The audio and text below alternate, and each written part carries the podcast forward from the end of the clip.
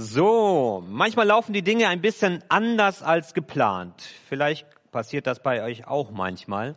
Äh, eigentlich wollte ich an diesem Ewigkeitssonntag, es hat so perfekt gepasst, mit der Markus-Reihe aufhören. Dann hätten wir mit der Auferstehung schließen können. Das wäre ein schöner Abschluss gewesen. Es sollte nicht so sein, sind Dinge dazwischen gekommen, passiert, ist nicht schlimm, abgehakt. Aber ich dachte, ich muss jetzt auch nicht in der Adventszeit noch Markus und Tod und Auferstehung reinquetschen. Das würde keinen Sinn machen. Deshalb geht's mit Markus erst im Februar weiter. Das passt dann auch auf Ausrichtung auf die Passionszeit, die dann auch wieder vor der Tür steht. Ähm, wir wollen uns heute mit etwas anderem beschäftigen, nämlich ganz bewusst eben mit diesem Ewigkeitssonntag. Ich finde das gut, dass wir so im Kirchenjahr auch diesen, äh, diesen Rhythmus haben dass äh, der letzte Sonntag uns die Perspektive auf die Ewigkeit bietet und dann der erste Advents uns darauf wieder vorbereitet, dass Jesus gekommen ist und uns gleichzeitig auch darauf vorbereitet, dass Jesus ja auch noch einmal kommen wird, dass diese doppelte Perspektive da auch drin ist. Der Ewigkeitssonntag, auch vom Begriff her merken wir das schon, er gibt uns eine andere Perspektive. Er schenkt uns einen größeren Blick auf unser Leben, auf das, was bei uns geschieht und wie wir uns auch einsortieren können. Wir dürfen eine Ewigkeitsperspektive einnehmen. Und so darf auch unser Alltag, unser Tag für Tag, alles, was sonst so passiert, auch in diesen größeren Zusammenhang eingebettet werden. Und ich möchte dazu einen Text nehmen aus 2. Petrus 3, der uns diese Ewigkeitsperspektive aufschließt und ähm, vielleicht kennt ihr zumindest Teile davon, ist, äh, einiges davon ist bekannt. Aber ich möchte den Abschnitt lesen, 2. Petrus 3, die Verse 8 bis 13. Und wer eine Bibel hat, ihr wisst das, ich ermutige immer, selbst mit aufzuschlagen, weil es so wichtig ist, dass wir in Gottes Wort verankert sind. Er redet zu uns. Das ist ein unglaubliches Geschenk und wir dürfen selbst hören und lesen. 2. Petrus 3, die Verse 8 bis 13. Da schreibt Petrus, doch eins dürft ihr dabei nicht vergessen, liebe Freunde. Was für uns ein Tag ist, das ist für Gott wie tausend Jahre. Und was für uns tausend Jahre sind, das ist für ihn wie ein Tag. Wenn manche also meinen, Gott würde die Erfüllungen seiner Zusage hinauszögern, dann stimmt das einfach nicht. Gott kann sein Versprechen jederzeit einlösen. Aber er hat Geduld mit euch und will nicht, dass auch nur einer von euch verloren geht. Jeder soll Gelegenheit haben, zu Gott umzukehren. Doch der Tag, an dem der Herr sein Urteil spricht, wird so plötzlich und unerwartet sein wie ein Dieb. Krachend werden dann die Himmel zerbersten, die Elemente werden sich auflösen und im Feuer verglühen, und die Erde wird verbrennen mit allem, was auf ihr ist. Wenn aber alles in dieser Weise zugrunde gehen wird, müsst ihr euch erst recht darauf vorbereiten. Das heißt, ihr müsst ein Leben führen, das Gott gefällt und allein auf ihn ausgerichtet ist. So erwartet ihr diesen Tag, an dem Gott kommt und tut alles dazu, dass er nicht mehr lange auf sich warten lässt. Dann werden die Himmel im Feuer verbrennen und die Elemente in der Glut zerschmelzen. Wir alle aber warten auf den neuen Himmel und die neue Erde, die Gott uns zugesagt hat. Wir warten auf diese neue Welt, in der endlich Gerechtigkeit herrscht. Soweit Gottes Wort. Ich möchte beten, bevor wir uns auf diesen Text einlassen. Und Jesus, ich danke dir, dass du uns immer wieder auch diese größere Sicht schenkst, auch auf die Zukunft, auf das, was vor uns liegt und dass diese Zukunft nicht einfach nur in der Ferne steht, sondern äh, auch eine Bedeutung für uns heute hat, für uns jetzt hier. Öffne uns diese Bedeutung, lass uns verstehen, was du uns sagen willst. Danke, dass du zu uns redest. Lass uns hören. Amen.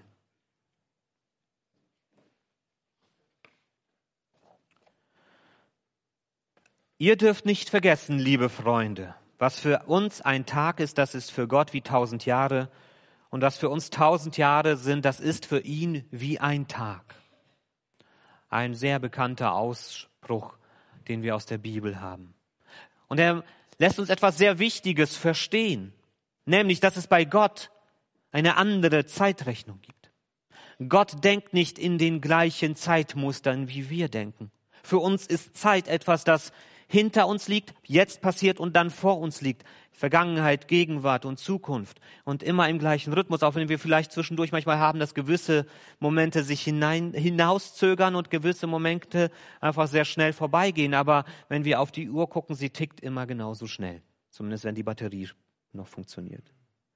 Gott hat eine ganz andere Perspektive auf Zeit als wir. Eine ganz andere Perspektive. Für ihn kann ein Augenblick, der für uns ein Wimpernschlag nur ist, der schon vorbei ist, für ihn kann das eine halbe Ewigkeit dauern. Er kann so viel Zeit aufwenden für einen einzigen Moment unseres Lebens, wie es ihm gefällt. Und das vergeht für ihn in einer Zeit, wie er das möchte. Und unser ganzes Menschenleben ist für ihn nur ein Tropfen im Wasser im Ozean der Ewigkeit. Gott hat eine ganz andere Perspektive auf die Zeit. Und das sollte uns wiederum eine ganz andere Perspektive auf Gott schenken. Dass wir uns bewusst machen, Gott ist nicht einfach nur irgendwie ein Mensch in übergroßer Form, der im Himmel sitzt, sondern Gott ist so anders als wir. So unvorstellbar anders als wir. Und das ist wichtig, dass wir das für uns auch verstehen und annehmen können, wie anders Gott ist. Der berühmte Theologe Karl Barth hat vom unendlichen qualitativen Unterschied gesprochen zwischen Gott und Mensch. Also ein, ein Unterschied in der Qualität von dem, wie Gott ist und wie wir sind, der sich nicht in Worte fassen lässt. Er schreibt immer, Gott ist der ganz andere. Und wenn wir versuchen, uns Gott mit unseren menschlichen Vorstellungsvermögen vorzustellen, sind wir am Ende zum Scheitern verurteilt, wenn wir versuchen, Gott in ein Muster zu packen, in ein Paket, in ein Bild. Und das sollte uns auch dazu bringen, dass wir vorsichtig sind, wie wir über Gott reden und über Gott nachdenken. Nicht, dass wir es nicht dürfen, wir müssen über Gott reden. Er ist das Wichtigste, worüber wir reden können. Aber wir müssen aufpassen, wie wir über ihn reden und mit welchem Anspruch. Wer kann mir sagen, was ihr da auf dem Bild seht? Traut sich keiner. Ein Auto. Das ist jetzt ein Rorschach-Test. Nicht so ganz. Ist schwer zu erkennen, was das sein soll. Wieso? Weil es so verpixelt ist. Meine Kinder haben das gesagt, oh, Minecraft. So, ja, nicht ganz. Es ist verpixelt, man kann es nicht erkennen. Und so ist das auch, wenn wir als einzelne Menschen versuchen, uns ein Bild von Gott zu machen, aus unserer eigenen Fähigkeit. Unser Bild von Gott ist verpixelt. Da fehlt es an Details und Schärfe, weil jeder von uns eine sehr begrenzte Perspektive auf Gott hat. Wir müssen aufpassen, unsere eigenen Gottesvorstellungen nicht zu hoch zu hängen. Niemand von uns hier alleine hat eine angemessene Vorstellung von Gott. Und wenn du glaubst, ich habe Gott verstanden, dann bist du ganz falsch abgebogen. Keiner von uns hat eine angemessene Vorstellung von uns. Jeder von uns hat ein Mosaiksteinchen in seiner Gottesvorstellung. Und wie kann aus diesen Mosaiksteinchen, die so verpixelt sind, etwas entstehen, woraus wir was erkennen können? Indem wir diese Steinchen zusammenlegen. Indem wir nicht nur eine Perspektive haben, sondern zwei, drei, fünf, hundert, tausend, Millionen, Milliarden Perspektiven. Und wenn wir diese Perspektiven zusammensetzen, dann sehen wir schärfer. Dann erkennen wir mehr. Erkennt man schon mehr? Immer noch nicht so ganz. Da fehlt es noch ein bisschen. Und wenn man so diese Perspektiven zusammensetzt, dann entsteht mehr Klarheit. Auch wenn immer eine Restunschärfe bleiben wird, weil selbst wir als ganze Menschheit werden nie eine angemessene Vorstellung von Gott bekommen. Das Gute ist, dass Gott sich uns selbst vorgestellt hat in Jesus Christus so dass wir eine Ahnung bekommen können, wer er ist. Das Wichtige über Gott wissen wir, über seinen Charakter, über sein Wesen. Aber unsere Vorstellung bleibt immer ein Stück weit verpixelt. Und das Wichtige, was wir hier sehen, ist, Gott ist der ganz andere. Aber das Gute, was wir auch verstehen dürfen, ist, miteinander dürfen wir uns Gott nähern. Und wenn ein Mensch braucht, meint, ich brauche keine anderen, es reicht mir Gott und ich, dann sage ich dir, dann weißt du nicht, mit welchem Gott du es zu tun hast. Weil dir die Ergänzung der anderen fehlt. Die manchmal so erstmal so schräg auch gegen deine eigenen Vorstellungen geht. Aber die Herausforderung ist, dass wir uns gemeinsam mit unseren eigenen Erfahrungen und Perspektiven diesem Gott nähern und wir ihn gemeinsam kennenlernen dürfen. Und deshalb ist das Miteinander in der Gemeinde so wichtig. Deshalb gibt es Gemeinde nicht im Ich, sondern immer nur im Wir, weil wir uns gemeinsam diesem Gott nähern. Damit wir nicht eine verkürzte Sicht auf Gott haben, sondern diese viel größere Perspektive auf diesen ganz anderen Gott geschenkt bekommen. Gott ist der ganz andere. Aber miteinander dürfen wir ihn kennenlernen. Das ist das Erste, was wir hier sehen. Gott ist der ganz andere, aber miteinander dürfen wir ihn kennenlernen. dann geht Petrus auf den Kern des Problems ein. Manche meinen, Gott würde die Erfüllung seiner Zusage hinauszögern. Petrus hat diesen Brief wahrscheinlich irgendwo 70 nach Christus geschrieben, irgendwas in diesem Zeitraum. Da gab es schon die Ersten, die gesagt haben, ja, wo bleibt denn Jesus? Ihr glaubt, dass er wiederkommt, aber wo ist er? Ha, vielleicht hat er euch vergessen. Vielleicht hat er gar kein Interesse zurückzukommen. Vielleicht wird er es auch nie tun. Vielleicht seid ihr irgendwo auch etwas Falschem aufgesessen. Schon damals haben das Menschen gesagt. Und heute sind wir 2000 Jahre später und wir warten darauf, dass Jesus kommt. Und die Menschen sagen uns das Gleiche. Ihr Christen, ihr seid Spinner. Ihr wartet auf einen Gott, der nie kommen wird. Was sagt Petrus jetzt dieser Gemeinde? Er macht deutlich, dass Gott noch nicht wiedergekommen ist, dass Jesus noch nicht zurückgekommen ist. Das ist kein Ausdruck von Sadismus, ich lasse euch zappeln. Wartet mal ab. Na, noch ein bisschen länger? Noch ein bisschen länger? So ist Gott nicht. Ist auch kein Ausdruck von Desinteresse ach, wisst ihr was, ich habe euch zwar zugesagt, dass ich komme, aber nee, kein Bock mehr. Ihr seid mir egal. Das ist beides nicht. Sondern Petrus macht hier deutlich, auch mit dem, was in den nächsten Versen auch so hart ausgedrückt von ihm wird, macht deutlich, wenn, wenn Jesus kommt, dann wird das so umfassend und umwerfend sein, dass kein Stein auf dem anderen bleiben wird. Seid froh, dass er noch nicht zurück ist. Zumindest die, die ihr noch nicht mit Jesus unterwegs seid. Nicht seid froh als Drohung, sondern seid froh als Chance. Ihr habt noch die Chance, auch mit diesem Jesus in Verbindung zu kommen. Damit, wenn er so umwerfend die neue Welt hineinbringt, ihr ein Teil davon sein könnt. Gott hat Geduld mit uns. Gott gibt uns Möglichkeiten und Chancen. Er räumt uns Chancen ein. Seine Geduld ist nicht ein Ausdruck von Sadismus oder Desinteresse, sondern ein Ausdruck seiner Liebe zu uns Menschen. Und Gott hält ja manche Ungerechtigkeit in dieser Welt aus. Und er hat keine Freude daran. Er wünscht sich nichts sehnlicher als eine heile, gerechte Welt. Die hat er uns ja auch zugesagt. Und er mutet auch uns Ungerechtigkeit in dieser Welt zu, weil zwischen dieser Ungerechtigkeit immer noch Raum für Gutes und Schönes ist und immer noch Raum für Umkehr und Heilung, immer noch Raum für Erlösung ist. Deshalb mutet er uns das zu. Und wir sollten nicht vergessen, in welcher Situation Petrus diesen Brief geschrieben hat. Petrus schreibt diesen Brief an eine Gemeinde, die stark unter Verfolgung gelitten hat. Sie haben darunter gelitten, dass sie zu Jesus halten. Und Menschen haben sie ausgegrenzt und sie haben sich danach gesehnt, dass endlich diese neue Welt kommt. Und Petrus sagt ihnen, ja, ihr erleidet Ungerechtigkeit, aber Gott tut das für die Menschen, die noch nicht an ihn glauben, damit sie diese Chance in Anspruch nehmen können. Wenn Gott Geduld hat, dann nicht, weil ihr ihm egal seid, sondern weil er jedem Menschen die Chance geben möchte, sein Leben auf ein neues Fundament zu stellen, die Chance geben möchte, das neue Leben in Jesus Christus anzunehmen. Und ja, unsere Welt ist manchmal ein Ort voller Wahnsinn.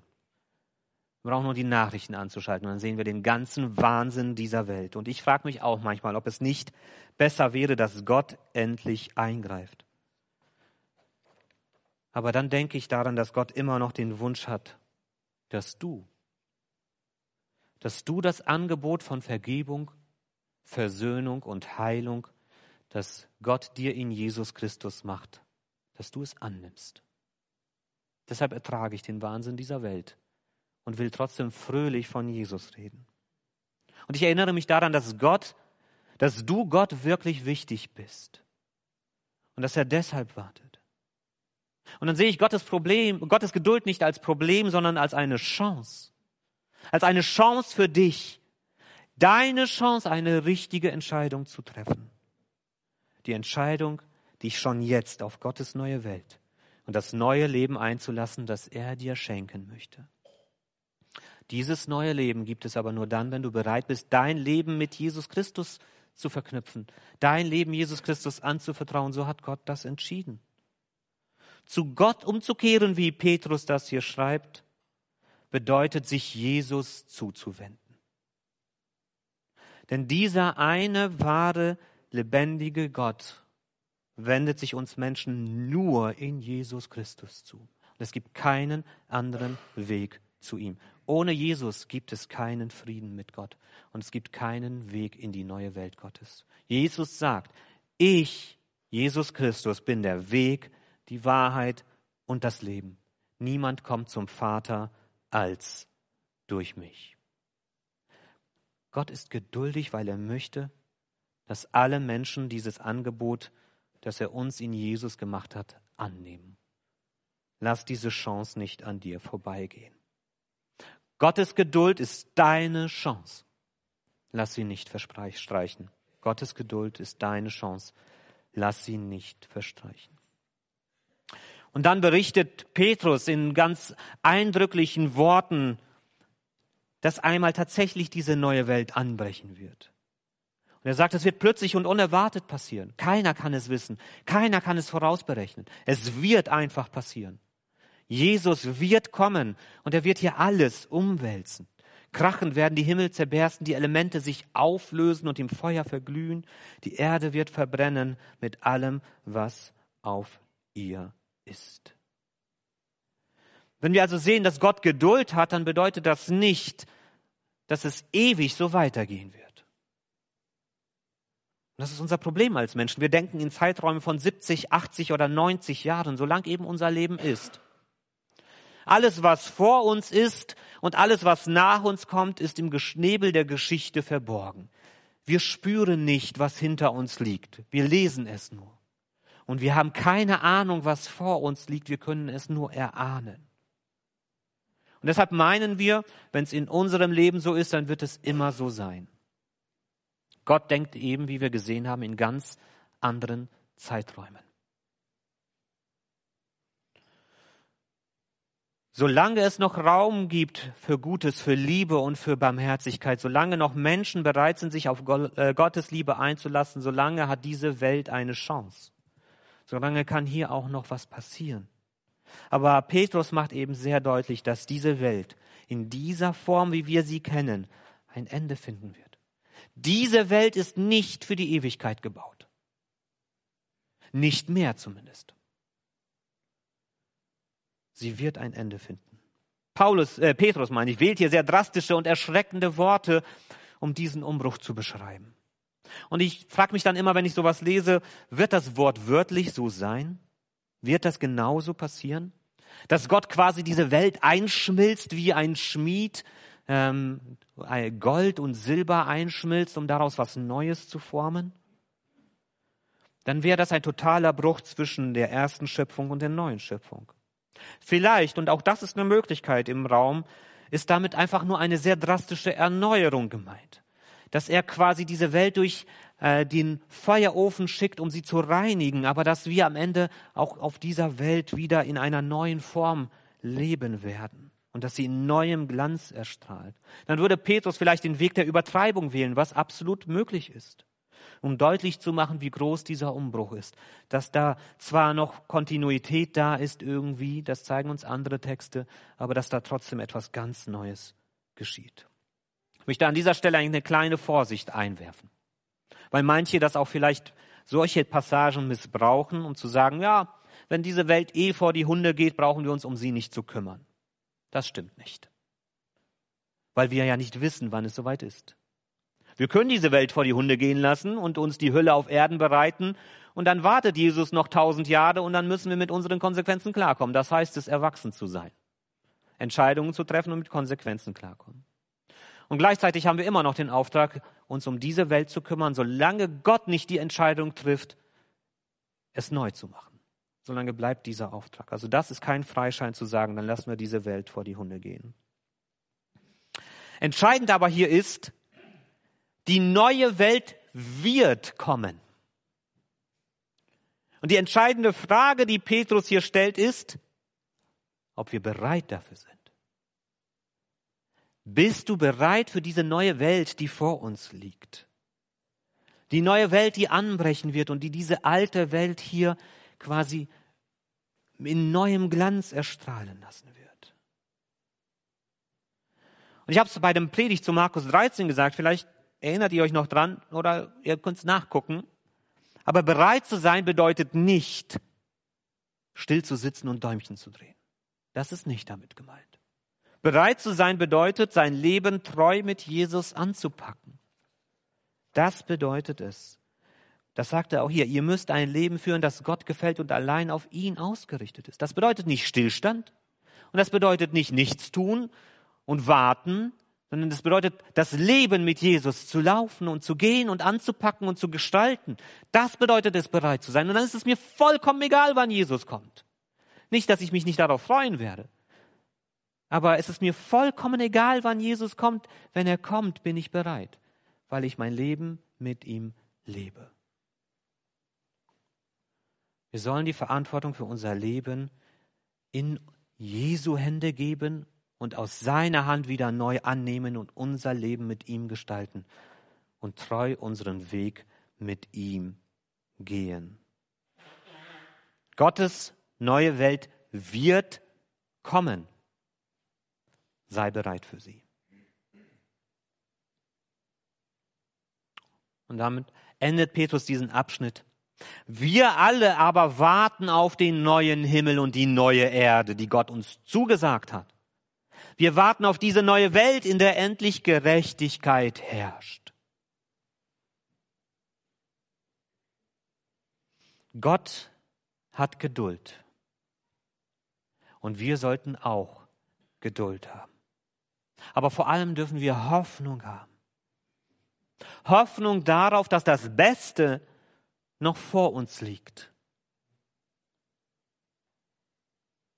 Er redet hier von Gerechtigkeit, die in dieser neuen Welt herrschen wird. Gerechtigkeit ist etwas, das wir in dieser Welt nicht erreichen werden. Gerechtigkeit ist etwas, was wir immer wieder nur zeitlich für einen Moment erleben werden oder begrenzt oder unvollkommen. Gerechtigkeit, vollkommene Gerechtigkeit werden wir in dieser Welt nicht erleben. Wir werden in bestimmten Situationen vielleicht nahe kommen, aber dauerhaft werden wir sie nicht erleben. Wisst ihr, wie Wind und Stürme entstehen? Wir haben das letztens in einem Podcast gehört. War sehr spannend. Wind entsteht durch Ungerechtigkeit, weil die Temperatur ungerecht verteilt ist zwischen Luft und Erde oder Wasser. Weil die eine Temperatur höher ist und die andere niedriger oder umgekehrt. Und dadurch entsteht Bewegung in der Luft. Die Luft wird gezogen. Und es entstehen Winde und daraus entstehen Stürme. Wegen Ungerechtigkeit. Und solange die Ungerechtigkeit in dieser Welt besteht, solange wird es auch für uns keinen Frieden geben können. Wir werden ihn nie vollkommen erleben. Und deshalb wird es hier in dieser Welt immer Wind und Stürme geben. Und ich habe es gesagt, wir Menschen werden diese Ungerechtigkeit nie vollkommen beseitigen können. Ob wir nun Kapitalismus probieren oder Sozialismus, ob wir Falken sind, die meinen, den Frieden zur Not mit Waffengewalt erreichen zu können, oder Tauben, die darauf vertrauen, dass Frieden ohne Waffen und Gewalt erreicht wird. Eine gerechte Welt wird es aus eigener Kraft für uns nicht geben. Natürlich sollen wir nach Gerechtigkeit streben. Und wir als Christen sollen auch einen Beitrag dazu leisten, dass es mehr Gerechtigkeit gibt. Das ist richtig so. Aber wir sollen keinen falschen Illusionen nachjagen. Ganz anders beschreibt Petrus Gottes neue Welt.